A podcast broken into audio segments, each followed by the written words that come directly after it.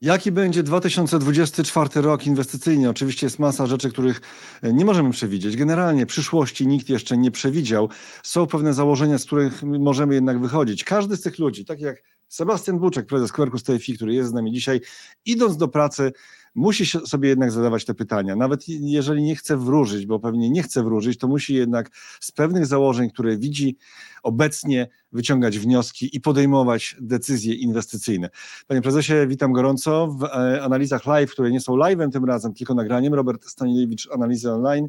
To jest nagranie, proszę Państwa, które, e, którego dokonujemy tuż przed świętami 2023, świętami Bożego Narodzenia 2023, 20 grudnia 15-19 ruszamy z tym nagraniem, będzie emisja między świętami, witamy Państwa między świętami a Sylwestrem. Mówię o tym dlatego właśnie, e, kiedy nagrywamy, e, bo jednak mam sobie jakąś taką gorączkę, może nauczone doświadczeniami wieloletnimi, że jak się powie, że się na pewno nic nie wydarzy, no to wtedy coś się może wydarzyć. I mam nadzieję, że nawet jeżeli się wydarzy, to w większości naszej rozmowy, której tematy są takie w długim horyzoncie, nie zdezaktualizuje. Zatem, panie prezesie, jeszcze raz witam gorąco i będziemy już startować mm, z naszymi tematami.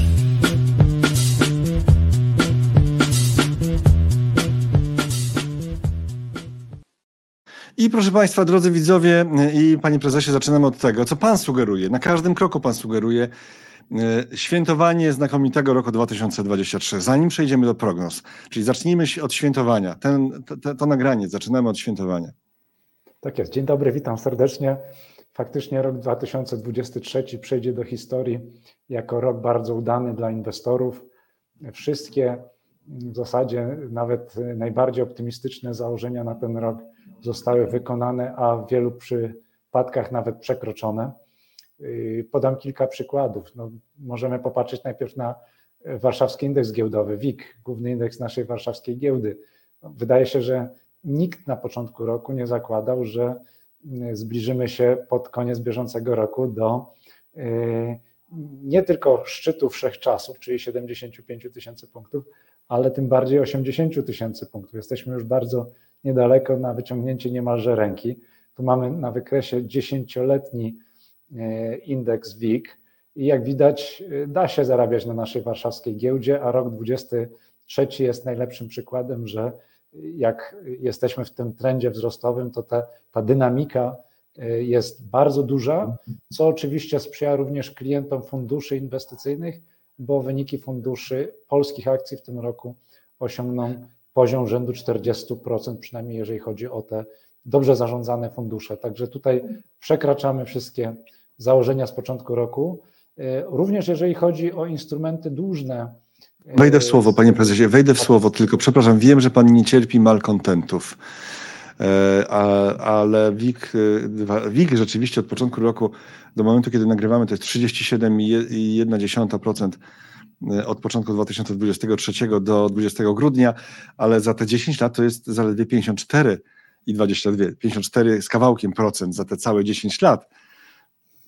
Więc żeby, żeby, było więcej, żeby było więcej, panie redaktorze, to byśmy musieli pokazać za 20 lat i wtedy byłaby stopa zwrotu kilkuset procentowa, ale myślę, że tu chodzi nam o to, aby właśnie podkreślić to, że rok 23 jest rokiem bardzo dobrym dla inwestorów i pokazać y, ten rok 23 na tle kilku poprzednich, i, i tą skalę wzrostów, jaką doświadczamy od października 2022 roku, kiedy WIG był na poziomie 45 tysięcy punktów. W związku z tym cieszmy się, świętujmy, e, nie marudźmy, że e, tylko 50 parę procent przez ostatnie 10 lat, bo przez ostatnie 20 lat było dużo, dużo więcej. To wszystko zależy od po prostu momentu początkowego badania.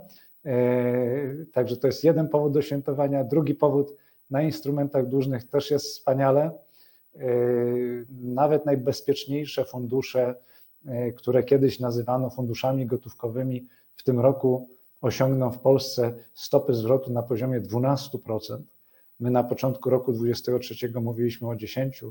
Wydawało się, że to jest yy, no, dość optymistyczna prognoza a udało się o dwa punkty procentowe te wyniki jeszcze poprawić, a w przypadku funduszy obligacji skarbowych te wyniki są jeszcze większe i możemy na przykład zobaczyć, co się dzieje z rentownością dziesięcioletnich obligacji skarbowych w Polsce.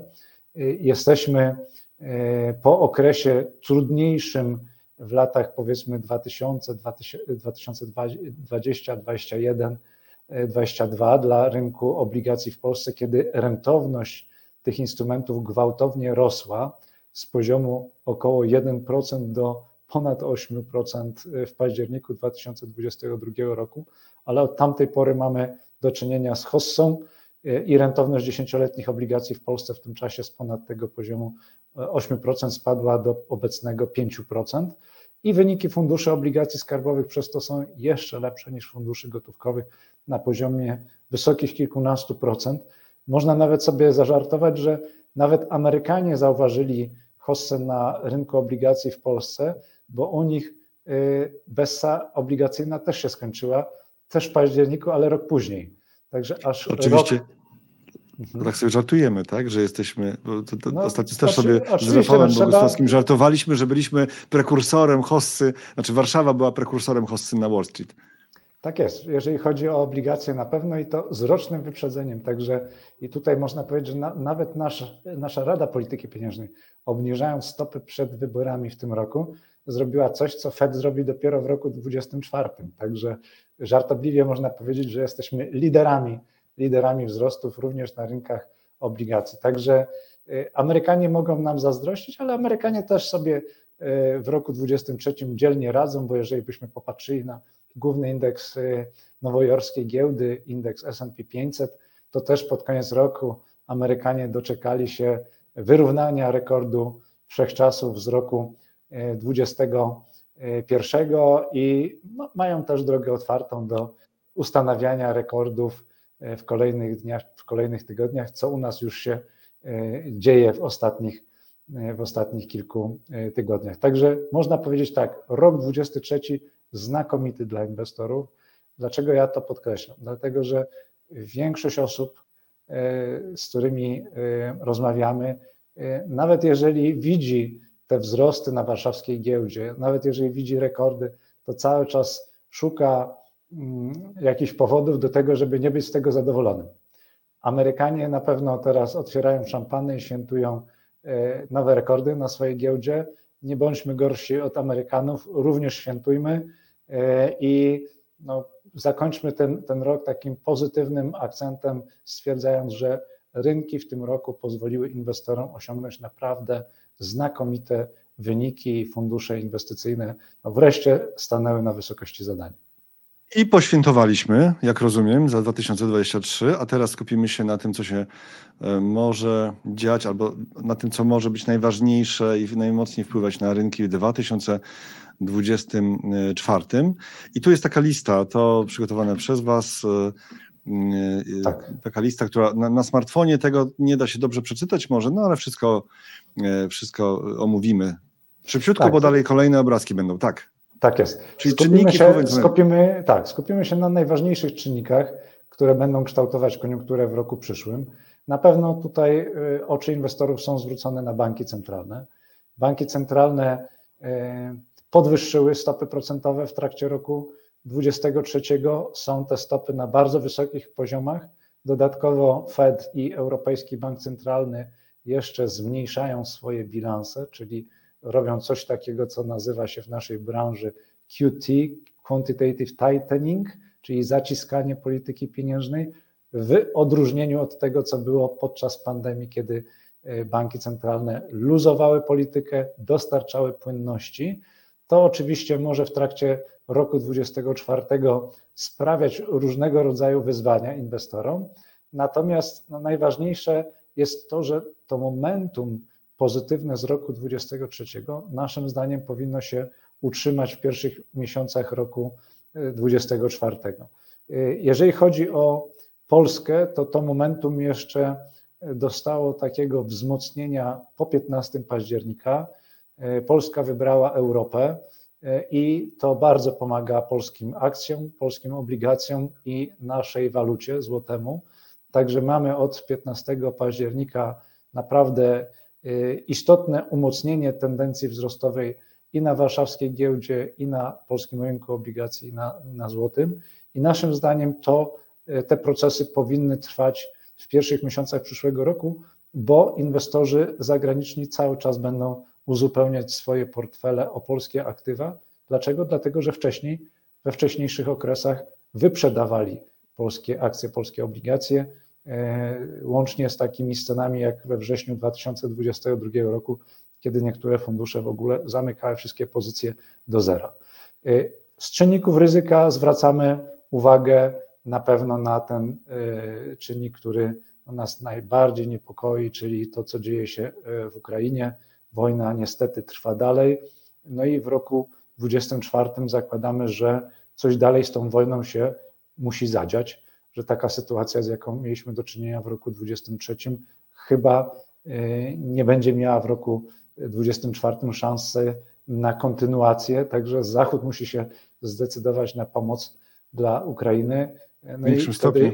W większym stopniu i wtedy jest szansa na to, żeby ta wojna się w końcu miała y, ku końcowi. No tak, bardzo szeroki temat i też nastawienie Stanów i w sytuacji wygrania republikanów w wyborach w 2024 roku. No ale te, teraz tego nie, nie rozstrzygniemy, bo to jest ten czynnik ryzyka. Nie wiadomo, co będzie. Tu, tu nie wiadomo, co będzie. To się pan zgodzi, prawda? To, to jest tak po prostu. Jest. Tak, tak to, jest. To jest naszym zdaniem wojna, nieprzewidywalność, y, ale bardzo ciekawe było to, o czym pan mówił, że y, inwestorzy zagraniczni są ciągle niedoważani, niedoważeni w Polsce. To tak, tak jest. Y, doważają może... się, doważają, ale stopniowo. No i to pozwala ale, nam sformułować y, jakieś takie. Ale czy już się oswoili, moment, czy już się oswoili z ryzykiem geopolitycznym, czy pogorszenie sytuacji ukraińskiej armii będzie dla nich sygnałem do odwrotu z polskich e, aktywów, czy jednak e, no, niekoniecznie? Bo jest takie powszechne przekonanie, że zamrożenie choćby konfliktu, oczywiście zamrożenie konfliktu byłoby bardzo niekorzystne dla Ukrainy i dla reszty Europy długofalowo, ale zamrożenie chociaż, a już w ogóle zakończenie wojny, to byłoby sygnał bardzo mocny dla rynków. Takie jest przekonanie. Czy pan uważa, że rzeczywiście to tak by zadziałało w 100%? Punkt pierwszy. Punkt drugi, czy pan e, w jakim stopniu obawia się takiego ryzyka, że e, trudna sytuacja na froncie w Ukrainie będzie działała odstraszająco dla inwestorów globalnych, jeżeli chodzi o polski rynek? Mhm. Mamy ograniczony czas. Nie chciałbym za dużo tutaj omawiać różnych scenariuszy możliwych, jeżeli chodzi o Ukrainę bo pewnie y, zabrakłoby nam czasu na ten y, temat, mhm. a mamy jeszcze szereg innych. W każdym razie y, z Ukrainą jest troszkę tak jak z pandemią, mówię o podejściu inwestorów. Inwestorzy w pewien sposób się przyzwyczaili do tego konfliktu, niestety. I no, troszkę jak było z pandemią, ta każda kolejna fala pandemii odbierana przez rynki była w sposób spokojniejszy.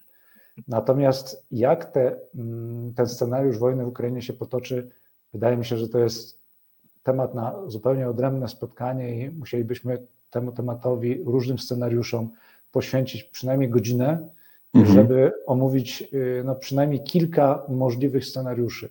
Y, my stawiamy taką tezę, że coś się z tą wojną w trakcie roku 2024 stać powinno i to będzie miało istotne znaczenie dla inwestorów, powiedzmy od drugiego kwartału przyszłego roku, może druga połowa przyszłego roku. Pierwsze miesiące tutaj ta tendencja pozytywna powinna jednak y, być kontynuowana i ten efekt momentum pozytywnego powinien być kontynuowany. W związku z tym stawiamy taką tezę, że WIG powinien w tych pierwszych miesiącach przyszłego roku dojść do poziomu między 80 a 86 tysięcy punktów. W którym momencie dokładnie y, zostanie osiągnięta apogeum tego nie wiemy. Y, najprędzej wydaje się, że to jest możliwe gdzieś na, połomie, na przełomie stycznia-lutego, najpóźniej y, nawet w czerwcu. Tak wynika z różnych modeli, które analizujemy. Później kolejne kwartały już będą pewnie mniej pozytywne dla inwestorów, więcej wahań, zmiennej koniunktury byśmy oczekiwali E, zatem w kolejnych miesiącach 2024 roku. No tak, kolejne kwartały bardziej zmienne, bo, bo cykliczność, a hossa rozpoczęła się, jak piszecie, w październiku 2022, spowolnienie na świecie w związku z wysokimi stopami i quantitative tapering, czyli zacieśnianie przez rezerwę federalną i co jeszcze, i, i, i przez Bank Europejski Bank Centralny no mamy tutaj przede wszystkim. To jest ten scenariusz zmienności, tak? Większych wyzwań dla wzrostów, rozumiem, w drugiej połowie 2024 roku, tak? W trakcie roku 2024 powinny się wyjaśnić dwie kluczowe sprawy. Po pierwsze, Ukraina, o której już troszkę powiedzieliśmy. Po drugie, czy w Stanach Zjednoczonych będzie ta recesja, tak bardzo oczekiwana już w trakcie roku 2023 nawet, czy do tej recesji nie dojdzie. Jeżeli by doszło, to jak ona długa będzie, jak głęboka, jaki będzie wzrost stopy bezrobocia i tak dalej. Mamy gdzieś y, za rok y, niecałe wybory prezydenckie w Stanach Zjednoczonych, też sporo emocji pewnie. Mamy geopolitykę jeszcze y, na świecie, potencjalne powiedzmy tutaj mm, potencjalne kwestie pomiędzy Chinami a Stanami Zjednoczonymi. Także tych tematów jak zawsze nie brakuje, bo również wchodząc w rok 23 e, mieliśmy tych tematów, powiedzmy, które e, powinny się rozstrzygać dużo, ale w tym roku zostały one zdominowane przez trendy, tendencje pozytywne. Natomiast czy aż tak dobrze będzie w roku 2024? W wariancie bazowym nie zakładamy aż mhm. takiego pozytywnego splotu wydarzeń, co nie zmienia naszego podejścia do tego, aby twierdzić, że pierwsze miesiące przyszłego roku powinny być dla inwestorów nadal udane. A dlaczego to nie pasuje do tej tezy, czyli nadal dość niski poziom wycen na GPW, polska gospodarka ma wejść w fazę ożywienia, to zazwyczaj sprzyjało koniunkturze giełdowej. Nie pasuje do tego scenariusza bardzo, bardzo ostrożnego, rozumiem, tak? Do scenariusza bazowego, czyli bazowego. że gdzieś tam w trakcie pierwszych miesięcy dochodzimy do poziomu 80-86 tysięcy punktów, a później jest już różnie.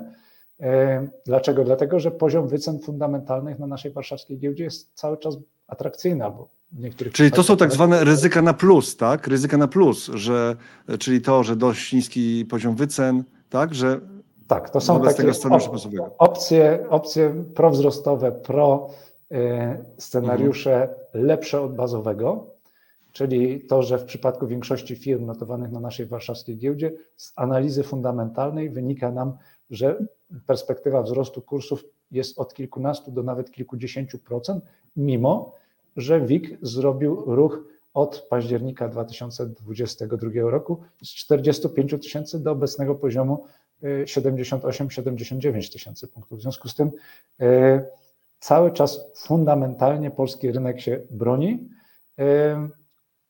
Y, mhm. No i mamy do czynienia jeszcze z drugim czynnikiem, a mianowicie z tym, że wszyscy liczymy, iż przyszły rok przyniesie ożywienie gospodarcze w Polsce bo w tym roku wzrost PKB wyniesie między 0 i 1%, a jeżeli chodzi o przyszły rok, mówi się o stopie wzrostu polskiej gospodarki między 2,5 a 3%. W związku z tym to już nie będzie taki słaby ten wzrost gospodarczy. To jest spory, spora zmiana, spora zmiana, choć to się wydają niskie procenty, ale to jest spora zmiana. E, no właśnie, e, najważniejsze czynniki ryzyka to o tym mówiliśmy, ale też zwracacie uwagę na rozwój AI poza kontrolą, gdyby on się, e, czy gdyby on się rzeczywiście odbył. No to wiedzą już Państwo, a jeżeli już Państwo wiedzieli, bo gdzieś widzieli te prognozy, to teraz widzieli Państwo profesora prezesa Sebastiana Włóczka, na, nie na żywo, tak ale w nagraniu, jak o tym mówi, a teraz w takim razie strategia na polskie obligacje, co się może dziać? Tak, tutaj jesteśmy y, pozytywnie nastawieni. Y, zakładamy, że stopa inflacji będzie spadać. Zakładamy, że Rada Polityki Pieniężnej w trakcie roku 2024 będzie obniżać stopy procentowe, nie w pierwszych miesiącach, ale później. Y, zakładamy, że w przypadku dziesięcioletnich obligacji, przypadku których w tej chwili rentowność jest na poziomie 5%, jeżeli wszystko pójdzie zgodnie z naszymi przewidywaniami, za rok ta rentowność może spaść do 4%. Zakładamy, że pieniądze do funduszy dłużnych cały czas będą płynąć i to być może nawet y, coraz y, szybszym, większym strumieniem niż w trakcie roku 2023 po znakomitych wynikach funduszy dłużnych w tym roku. W przyszłym roku od funduszy dłużnych oczekujemy stóp zwrotu na poziomie około 8%, co i tak powinno wyraźnie bić y, oprocentowanie depozytów bankowych, szczególnie w przypadku e, klientów instytucjonalnych. Banki e, tutaj oferują warunki słabsze niż w przypadku klientów indywidualnych. W przypadku klientów indywidualnych w tej chwili banki płacą około 5,5%, w związku z tym ten wynik na przyszły rok rzędu 8% to jest o 2,5 punktu procentowego więcej. Także to wszystko powinno skłaniać Polaków do wpłacania pieniędzy do funduszy inwestycyjnych.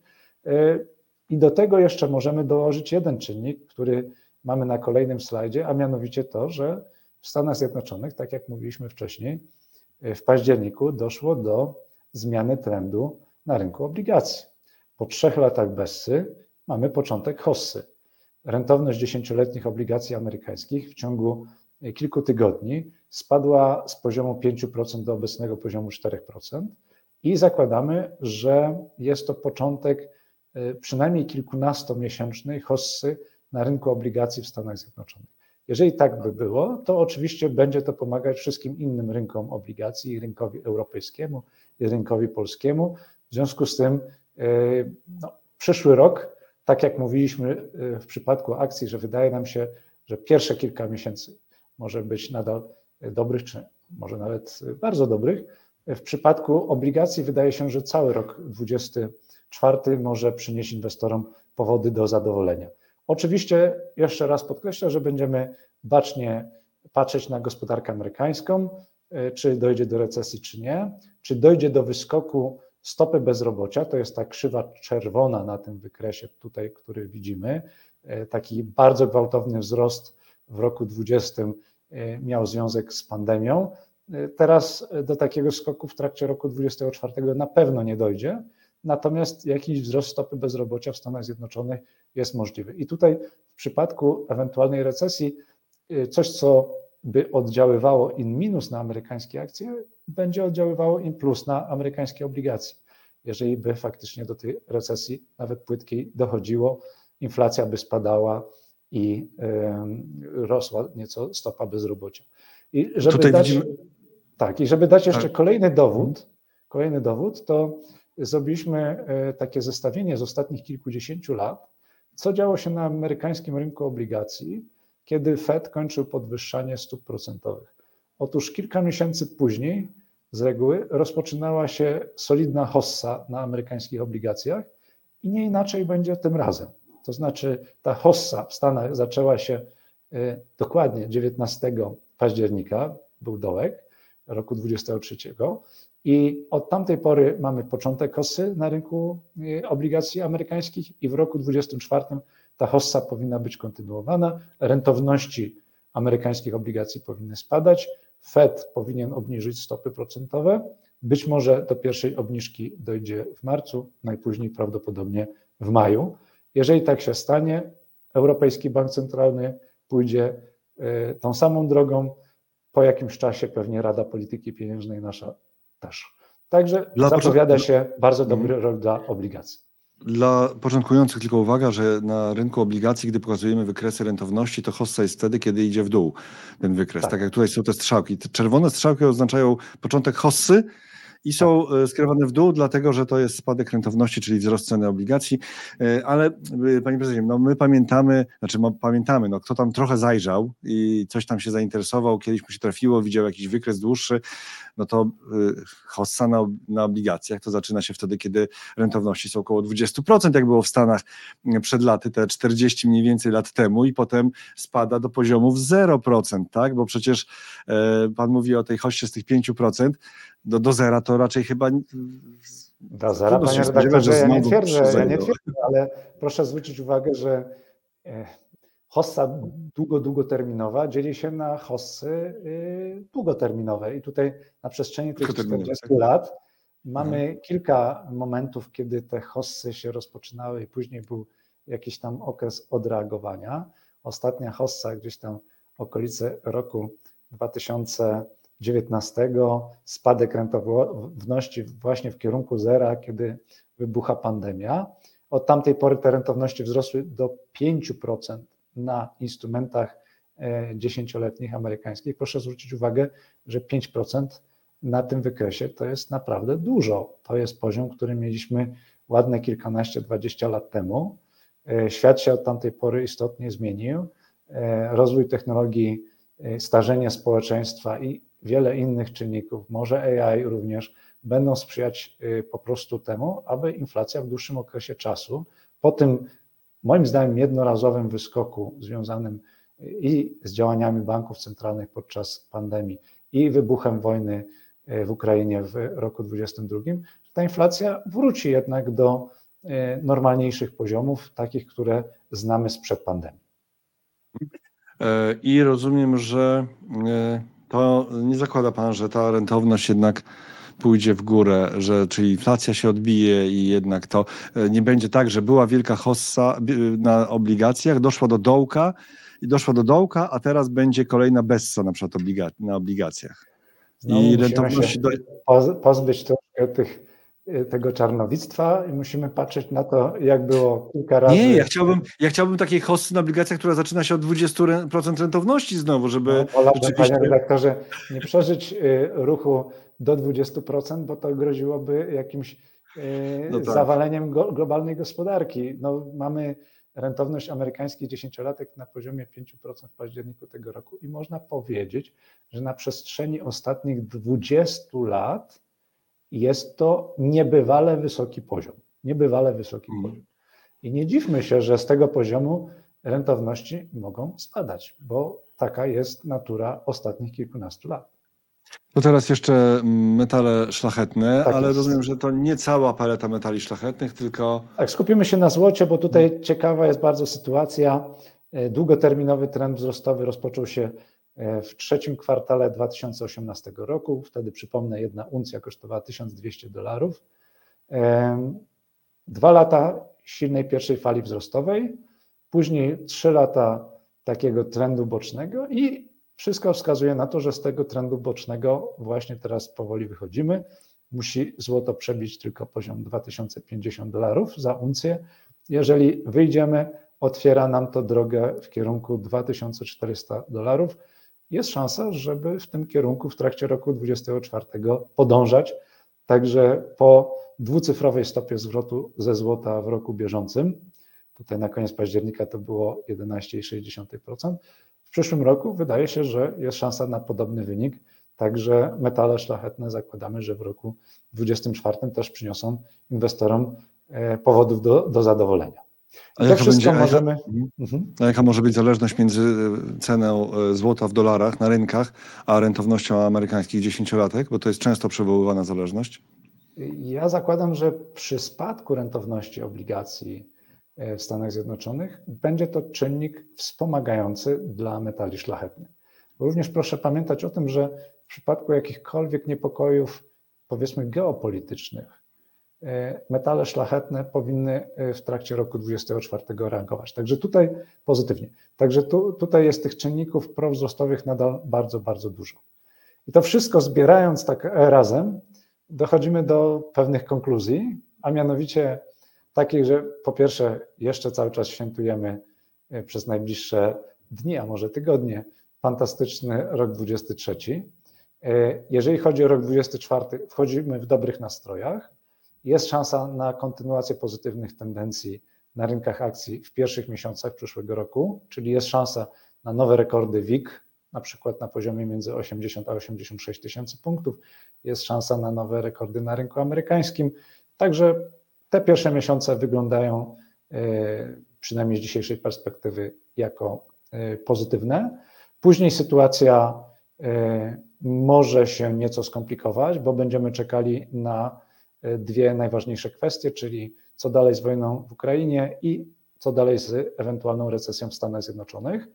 Jeżeli chodzi o obligacje, jesteśmy optymistyczni na cały rok 2024. Dlaczego? Dlatego, że hossa na rynku amerykańskim, na rynku obligacji dopiero się zaczęła dwa miesiące temu. W związku z tym ona jest bardzo, bardzo młoda. Jak to się mówi, młody byk. I W związku z tym e, te kilkanaście miesięcy wydaje się, że nie jest wygórowanymi oczekiwaniami, jeżeli chodzi o wzrosty cen obligacji amerykańskich, a jeżeli by się tak działo, to oczywiście wszystkie rynki inne będą podążać w tą samą stronę. Y, Jesteśmy pozytywnie nastawieni y, na metale szlachetne, zarówno złoto, jak i srebro, które w tym roku y, troszkę zostało w tyle. Za złotem jest gdzieś tam na poziomie w okolicach zera. Od początku roku może nawet to srebro w przyszłym roku jeszcze y, lepiej się zachowa od y, głównego metalu szlachetnego, na, na który wszyscy patrzą, czyli na, na złoto. Także y, na pewno rok 24 będzie znowu rokiem ciekawym, prawdopodobnie nie aż tak znakomitym jak rok 23, no ale nie może być tak, że każdy kolejny rok będzie znakomity, bo no wszyscy popadlibyśmy w rutynę i zarabianie byłoby zbyt proste, a jak wszyscy wiemy, e, no, trzeba się sporo napracować, żeby na rynkach zarobić, a do tego jeszcze potrzebny jest łód szczęścia, którego wszystkim Państwu życzę. Chociaż oczywiście są tacy, którzy prze, prze, prze, robią to w ten sposób, że inwestują systematycznie. Jak wyraźnie spadło, to z, zwiększają kwotę tego inwestowania i w ogóle niczego nie analizują i na nic nie patrzą. Mają bardzo, bardzo długi horyzont. Tylko zwrócę uwagę, żeby nie, także fundusze wasze, tak przecież można kupować. E, chodzi tylko o to, o to inne spojrzenie, że nie każdy musi tak głęboko analizować rynek, żeby e, szukać sposobu na to, żeby te, te wypracowane środki nie poddawały się inflacji, tylko były obronione. Oczywiście pamiętając o ryzyku, bo inwestycje zawsze wiążą się z ryzykiem. Panie prezesie, bardzo serdecznie dziękuję za to spotkanie, za to nagranie. Przypominam Państwu, że nagrywamy 20 grudnia 2023, emisja między świętami a nowym rokiem. Mówię o tym dlatego, że gdyby coś się wielkiego stało i, i miało nam tak coś zdezaktualizować. Mam nadzieję, że jednak nic takiego się nie wydarzyło w tym czasie i nawet jeśli to, to na pewno nie całą rozmowę nam zdezaktualizowało. Dziękuję pięknie i do zobaczenia. Dziękuję. Sukcesów w inwestycjach.